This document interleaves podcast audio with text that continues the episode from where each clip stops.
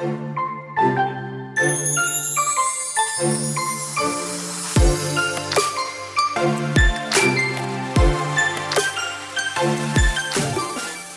hola, bienvenida a The Wedding Chat. Happy Friday. Mi nombre es Sofía Cristina y estaré compartiendo contigo todos los viernes durante la planificación de tu boda. Te daré tips, tricks y pasos sencillos para que este proceso sea uno fácil y divertido. Sí, coordinar tu boda no tiene que ser tan difícil y stressful. The Wedding Chat se convertirá en tu guía para que junto con tu coordinadora de bodas tomen las mejores decisiones sobre tu gran día. La meta de The Wedding Chat es crear un lugar seguro y divertido donde puedas escuchar toda la información que necesitas para tu gran día, mientras vas de camino al trabajo, te bañas, cocinas, haces ejercicios o en cualquier tiempito que tengas para ti.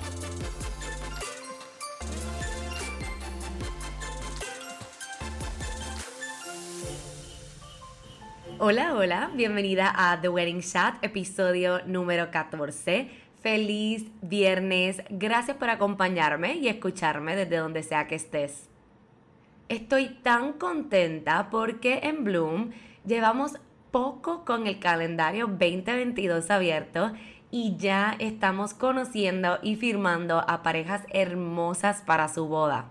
Así que si piensas que el 2022 está muy lejos, no es así. Comienza la planificación de tu boda lo antes posible. Te prometo que esto te dará tanta paz. Bueno, ¿preparada para que te dé un poco de hambre? Hoy estaremos hablando algo que a todos los invitados les encanta. La comida. La comida que se sirve en tu boda es una de las cosas más importantes.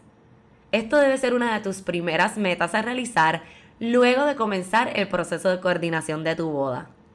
Estoy segura que en algún momento has dicho o has escuchado a alguien decir que fueron a esa boda por la comida y la bebida. Así que así de importante es. Lo más seguro estás diciendo, Sofía, pero ¿cómo escojo si no soy nada picky para la comida? O tal vez eres al revés, eres súper picky. Muchas veces el no saber qué les gusta comer a tus invitados también hace difícil elegir a la compañía perfecta para esto. Recuerda que si escoges un sitio que ya incluye la comida y la bebida, pues tienes un paso adelantado, por lo que no te tienes que preocupar por contratar a alguien externo. Pero si tu venue no incluye ninguna de estas dos, pues tienes que empezar la búsqueda. Así que lo primero que debes saber y entender, y lo digo con todo el respeto del mundo, que porque tengas a alguien en tu familia que hace todas las comidas familiares y sean las más ricas, no significa que esa persona deba hacer la comida para tu boda. Primero que tienes que pensar en tu número mágico de la lista de invitados y ser realista en si esa persona está lista y tiene el espacio, materiales y equipo para hacer comida para tu cantidad de invitados ya sean 50, 60 o hasta 100 o más de 100 invitados. ¿Qué cosas puedes observar de cada compañía cuando tu coordinadora te da las opciones? Lo primero es que si tu coordinadora te los recomendó, es porque ya ha trabajado con ellos y te puede dar su input y recomendación de cada una de esas compañías. Pregúntale y toma en consideración su opinión. Recuerda que este es nuestro trabajo y estamos acostumbradas a trabajar con distintos suplidores todas las semanas. Así que te podemos dar los pros y los contras de cada uno de los que te interese. Cuando lleguemos a este punto de hablar del catering, ya debes saber lo siguiente. 1. Un número aproximado de invitados. 2. Tienes que preguntarle a tu coordinadora ¿Cuántos del staff comerán también el día de la boda? 3. La fecha, la hora y el estilo que deseas. El lugar, incluyendo si tienen cocina o espacio para la preparación de los alimentos. Y al final, tu presupuesto. Esas cinco cosas ya las debes tener claras al momento de comenzar a hablar sobre el catering.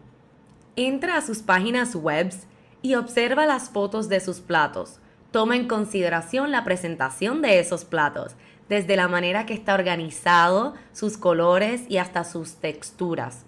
Si estás considerando un buffet, pues observa cómo está organizada la comida en esas fotos. Otra cosa que debes tomar en consideración es si la compañía es flexible con su menú. Por ejemplo, que aunque te presenten primero un menú estándar, que casi todos lo tienen, que te den la posibilidad de trabajar otros platos si hay algo en particular que te interesa pero no ves en el menú estándar. Si la compañía ofrece tastings por algún precio y pueden, consideren probar la comida antes de decidir y firmar con esa compañía. Aquí podrán ver y probar para que la decisión sea aún más fácil. En ese tasting también pueden aprovechar para fijarse en el servicio de los mozos y el equipo de trabajo. Esto es algo bien importante porque pueden ver la eficiencia, cuán rápido y cuán bien trabajan para que sepa si el día de la boda será igual. Ahora hablemos de los tipos de servicio que te pueden ofrecer los catering. Hay cuatro bien comunes, pero no significa que esos son los únicos que existen, pero te voy a hablar de esos cuatro.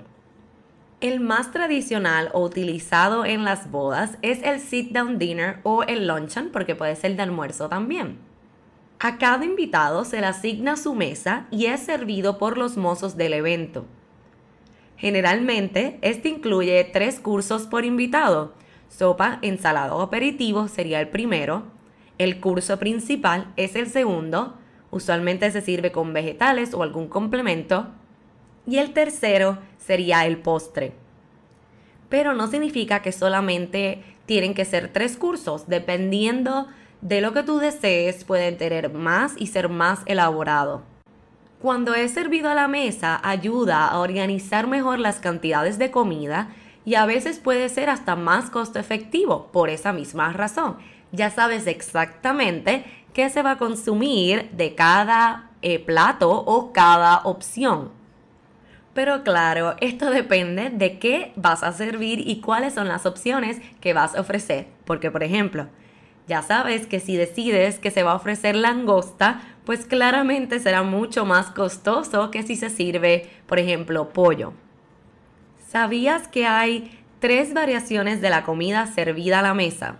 Te cuento. El primero, y el más común también, es el servicio plateado, ¿Qué significa que se prepara de antemano en la cocina o en el área de preparación y ya llega a donde el invitado servido en su plato. El segundo es el servicio ruso. Esto significa que el invitado se mantiene sentado en su silla, en su mesa y tienen su plato vacío al frente. Cada mozo pasará por esa mesa y por cada invitado con las bandejas y las opciones que se ofrecen para la comida y se les sirve ahí en el momento. Y el último es el servicio francés, en donde un mozo aguanta la bandeja mientras que el otro sirve en el plato. Este puede ser eficiente cuando al invitado se le da la opción de escoger su plato principal. Por ejemplo, tenemos pollo y carne y el invitado escoge justo ahí en el momento si quiere pollo o carne.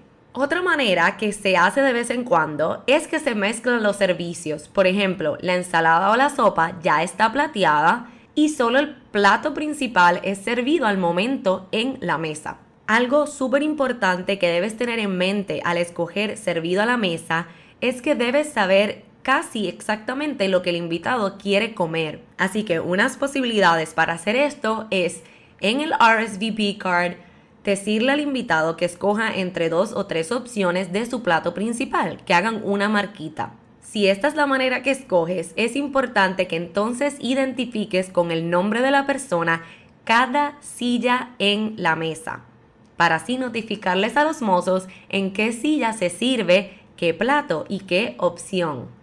La segunda es que pueden solo escoger dos opciones para que escojan al momento de estar en la boda. Con esto es importante que entonces haya las mismas porciones de ambas opciones, pues no sabrás cuál llamará más la atención de tus invitados, así que no quieres quedarte corto de uno cuando eso es lo más que quieren. Así que debe haber la misma porción de cada opción que se va a ofrecer.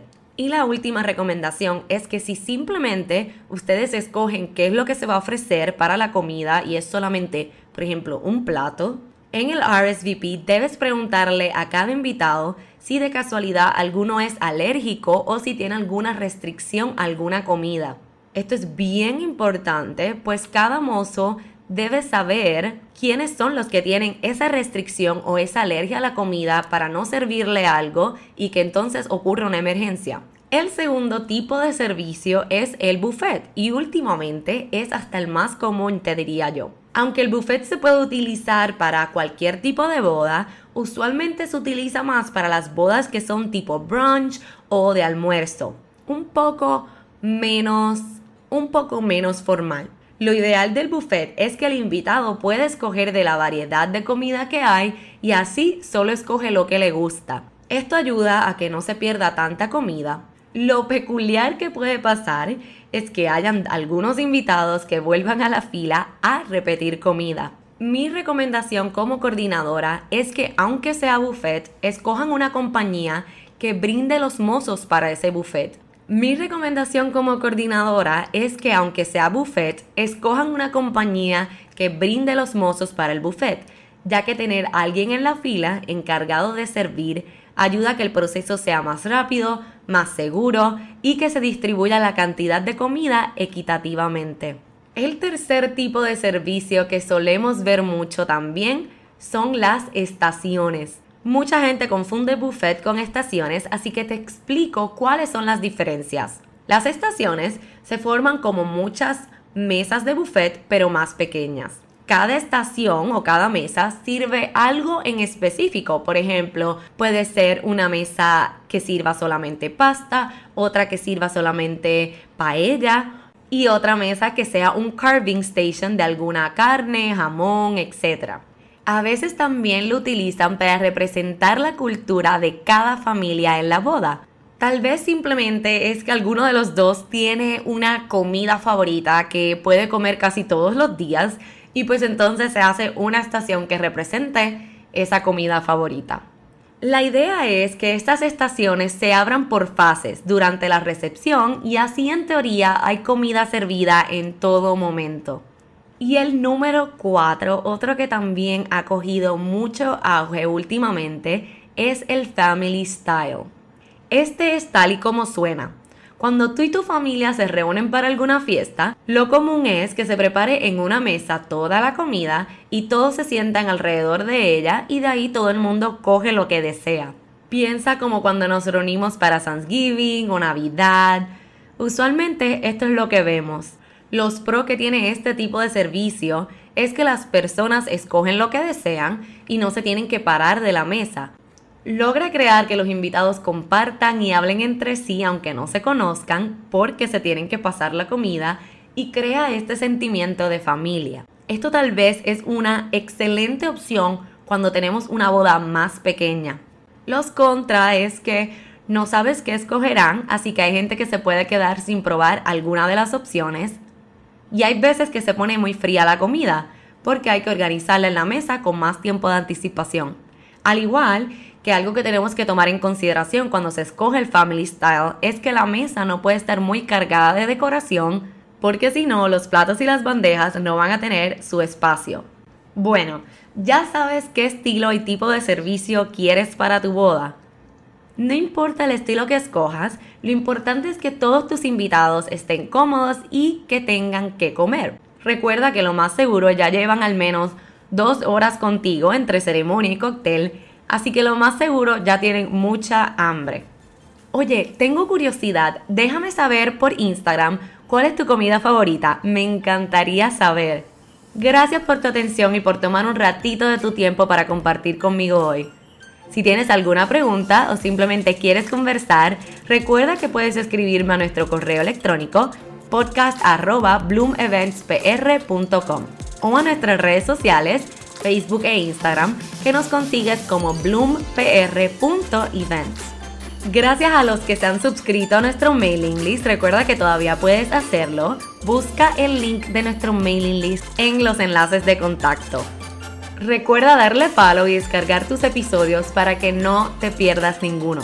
Ya sabes que estaré aquí todos los viernes ayudándote a que te sientas más confiada a la hora de tomar las decisiones para tu boda. Si te gustan nuestros episodios, ayúdanos a alcanzar más novias como tú escribiéndonos un review en iTunes, compartiéndolo en tus redes sociales y dándonos tag. En el próximo episodio estaremos hablando de la barra o las bebidas para tu boda. Así que, cheers.